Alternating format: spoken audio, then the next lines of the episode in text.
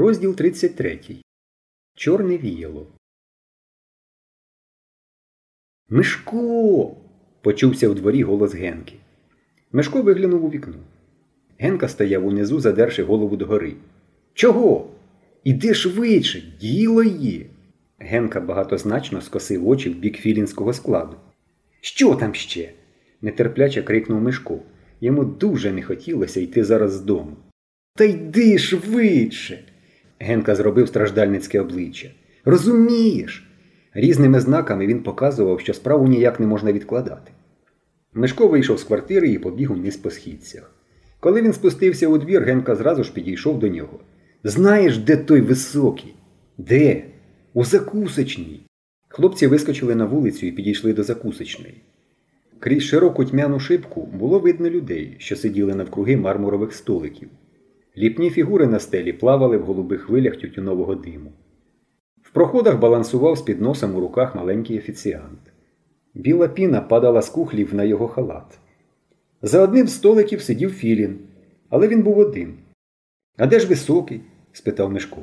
Тільки що тут був, дивувався Генка. Сидів разом з Філіним. Де ж він дівся? Добре, швидко промовив Мишко. Далеко він не міг відійти. Ти йди вліво до Смоленської, а я вправо до Арбатської.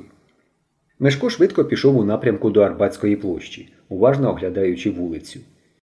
Коли він переходив Нікольський провулок, у глибині провулка майнула постать людини у білій сорочці, що завернула за ріг церкви у спіння на могильцях. Мешко щодуху помчався вперед, добіг до церкви, зупинився, оглянувся на всі боки.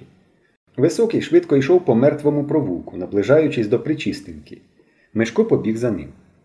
Високий пересік причистинку і пішов по Всеволожському провулку. Мешко наздогнав його аж біля Остроженки, але трамвай, що проходив, відділив його від мешка. Коли трамвай пройшов, високого на вулиці вже не було. Куди ж він подівся? Мешко розгублено оглядав вулицю і побачив на протилежному її боці філателістичний магазин. Мешко знав цей магазин. Він іноді купував у ньому марки для своєї колекції. І сюди, за словами Генки, чомусь ходить Борька Філін. Мешко ввійшов у магазин. Дзвіночок коротко дзеленькнув над дверима. У магазині нікого не було. На прилавку під склом лежали марки.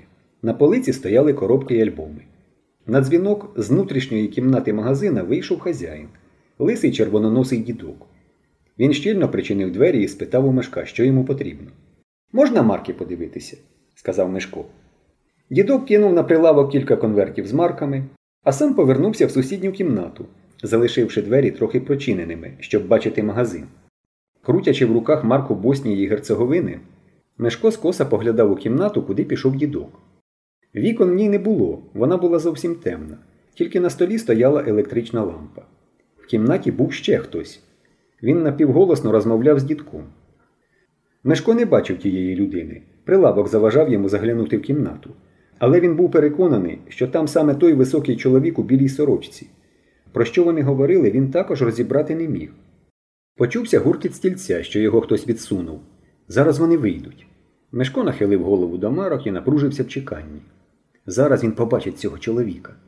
В глибині задньої кімнати скрипнули двері, і через кілька хвилин у магазин увійшов дідок. Оце так штука. Той високий пішов через чорний хід. Вибрав, похмуро спитав дідок, повернувшись до прилавок. Зараз, відповів Мешко, роблячи вигляд, що уважно розглядає марки. Швидше, сказав продавець. Магазин пора зачиняти. Він знову вийшов у темну кімнату, але двері на цей раз зовсім не зачинив. Лампа освітлювала край столу. В її світлі Мешко побачив кістляві руки продавця. Вони збирали з столу папери і складали їх у висунуту шухляду. Потім у руках з'явилося віяло, чорне віяло.